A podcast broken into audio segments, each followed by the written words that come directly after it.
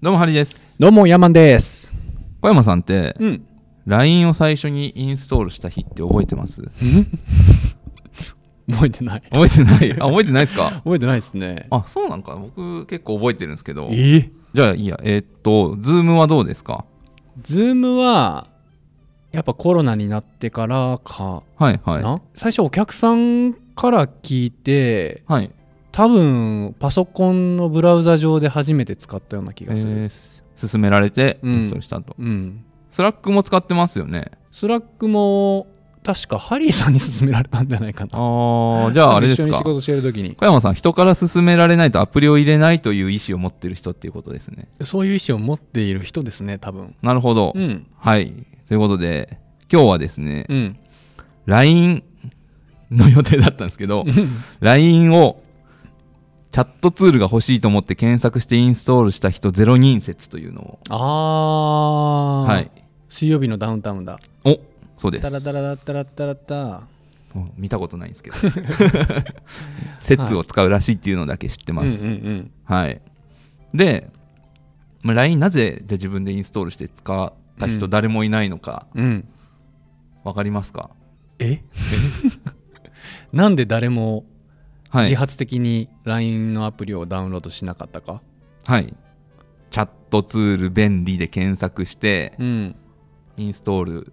しないじゃないですか。 iPhone にデフォルトで入ってたっけ入ってないっすよね、LINE。多分入ってないと思う。もしかしたら今は入ってるかもしれないです、ね。ああ、そういう、でもその理由じゃないんだ。スマホにデフォルトで入ってるとか、そういう理由じゃないんですね。うん。まあ、答えはうん。もう単純で、うん。 LINE って身近な人が使ってないと無価値だからですね。おーおーおーおー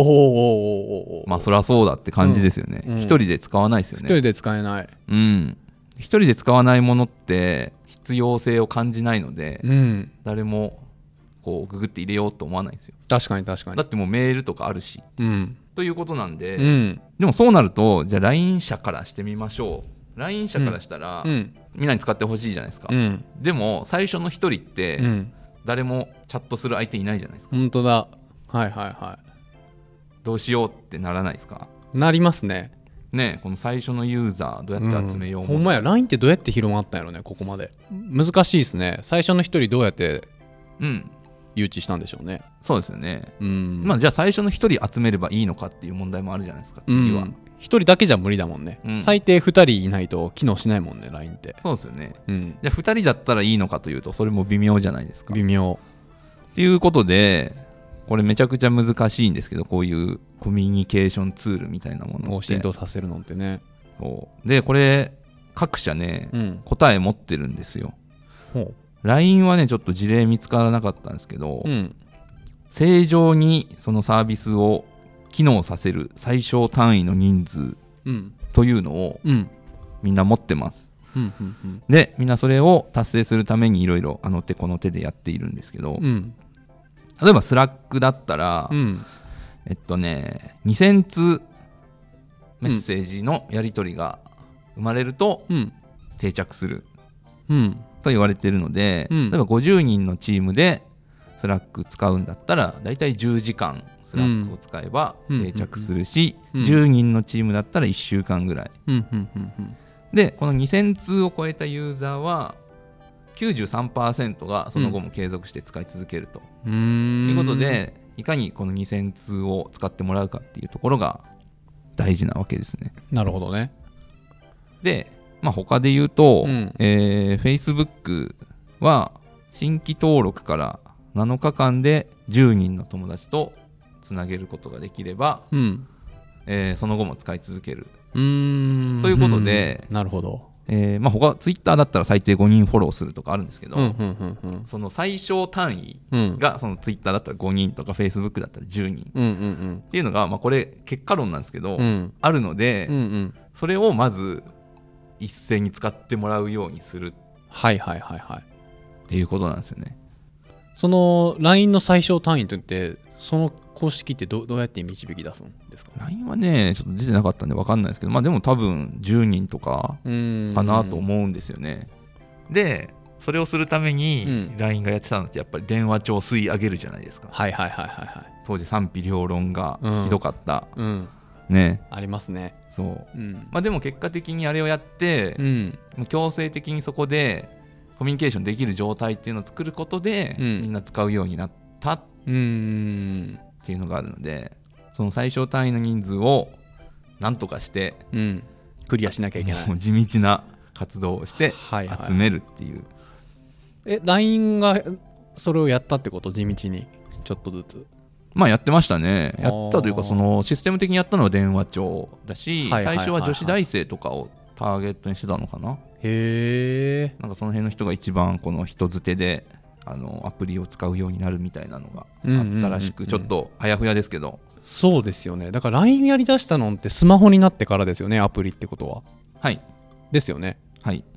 いつからやってたんやろこれね誕生したのがあの震災の年ですね震災の年か。 11年はいはいはいはい。の秋頃に最初に出て、うん僕多分その次の年の春頃とかに入れてますねどういうプロセスで LINE 使い始めたとか思い出せない。 まあそうですよねもう10年前のことなんでね、うん今やなくてはならないものそう、生活の中に浸透しきってますからね。そう逆にもうメッセメッセージ使わないもんね、逆に。ああのスマホデフォのそうそうそう。そうなんですよ使わないですよね。買わないですよね、うん。そこがねすごい大事なところで、うんなぜ使わないかっていう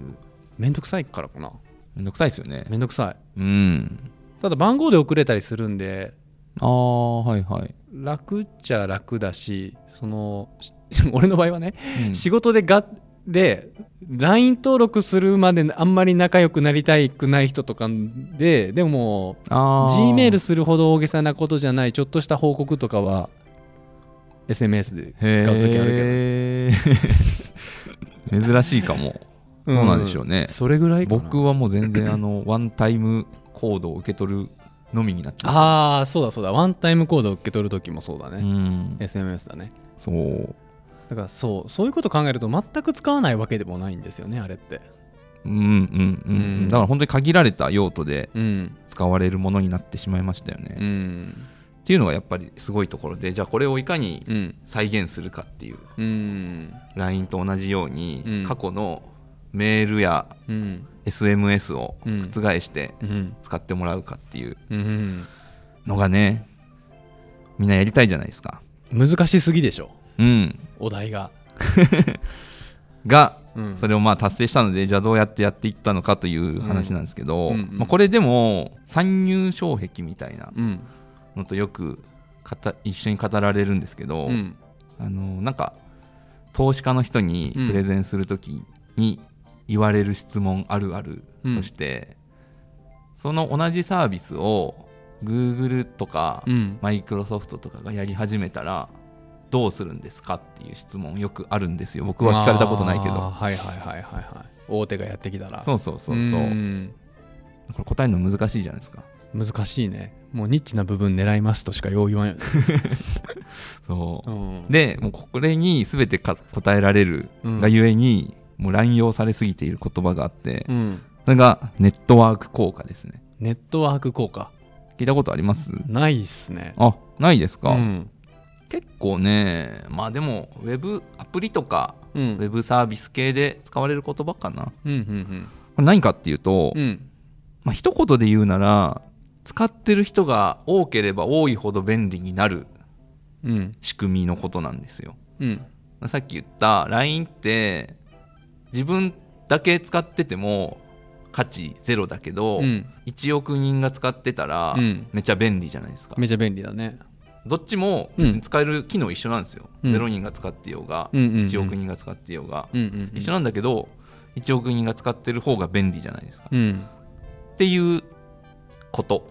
おをーネットワークネ効ッ果トワーク効果効果あーはいネットワークが広がれば広がるほど効果を発揮するっていうことかそうですなるほどはいこれをね作りますって言えば、うんまあ、大体説明がついちゃうんですよへえ。えなぜならそのネットワーク効果を作ることで大手が参入するされても大丈夫ってなるのなりますへえ。一応説明はつくけど、うん実際どうかはまた別問題なんですけど、うん。えーまあ LINE で行くと、うん LINE を使い始めました、うん。ってなったらそこでそのみんな LINE を使うようになったら、うん別の例えば LINE のライバルでカカオトークってあったの覚えてます、うんうんあ覚えてるありました紫ね紫色黄色黄色黄色 かはい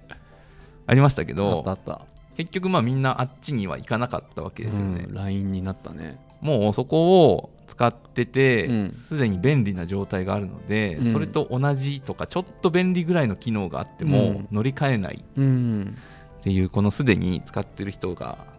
普及しているから、うんまたゼロからのものに乗り換えるとうん価値が下がるので、うんえーそこでその参入障壁を作りますとうんいうのが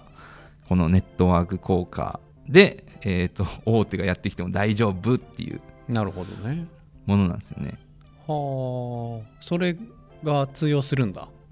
それでうーん一般的にはまあ通用するといえばいや通用しない人もいるけど、うんまあでもその辺ぐらいしか正直言うことないんですよ。だよねで物がいいですとかは、うんそんな物の良さはもうパクれるのでそうやねなんかそれキラークエスチョンやねお本当ですか、なんか困らせる絶対困る質問やんだってそれってはいはいはい大手がやってきたらどうするかうん確かにね困りますねね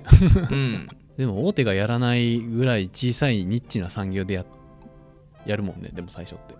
そういうもんじゃないのかベンチャうーはーんそういうもんでもいいと思うんですけど後々大きくなったら魅力的なマーケットがあるわいっつってうんうじゃうじゃと群がってくるじゃないですか、はいはいはいはいはい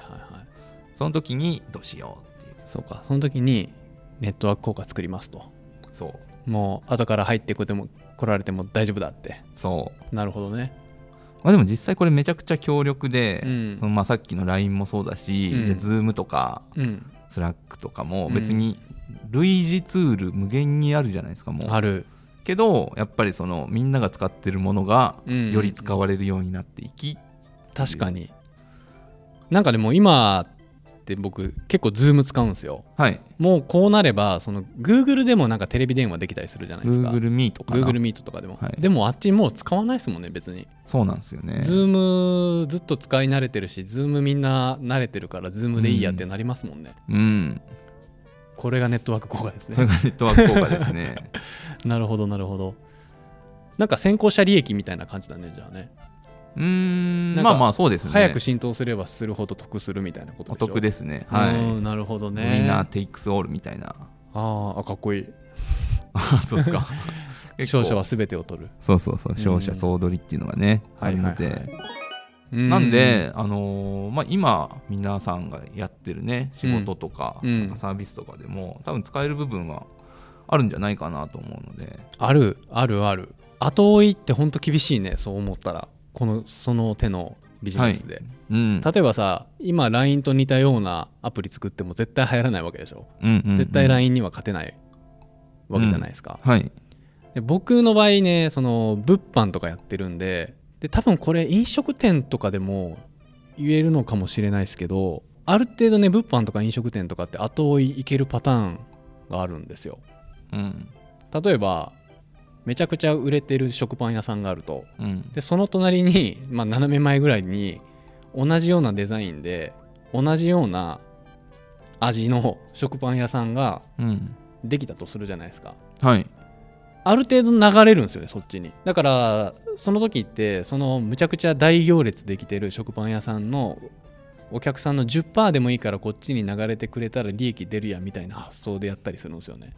うーんまあでもそれを防ぐのがやっぱりそういう参入障壁ですよねそうそうそうそうなんですよねパン屋をすでにやってて新しいパン屋が出てきてもうん大丈夫っていうそう状態を作らないといけないそわけうじそゃうそうないだから飲食店とかでその参入障壁高くすんのってめっちゃ難しいと思うんですよねうんそうだからなんかそこの大きな違いを感じた僕僕のやってるビジネスとそのそういうアプリネはいットワーク効果が発生するような産業はいってやっぱ全然違うんだなと思って、そうですね先行者利益がものすごい大きいですねうーんまあでも後追いでうんあのー倒される例も全然ありますしネットワーク効果があってもうんうん消えていってるサービスは無限にあるのではいはいはいじゃあどうすれば倒せるのかというのはうんまた次回、お楽しみだはい、はいやっていきたいなと思いますが、うんうんうんネットワーク効果ねぜひ強力なんで、はいそのお客さん同士が、うんえーっとまあ、コミュニケーション生まれるみたいなところからちょっと違うけど、うんまあ、その辺から考えていくとアナログでも割と応用できるかもしれないなとはうんうん、うん、思うので、確かにデザイナーとかどうなんですかねいやそれね例えばわかんないですけどそのあのアナロジーで無理やり当てはめると、うんそのクライアント同士が、うん例えばそこでなんかできるようになってそこが価値を感じてもらえて、うんずっとオファーを受けられるみたいなそれできたらすごいいいっすよねうんそれできたらむっちゃいいっすけど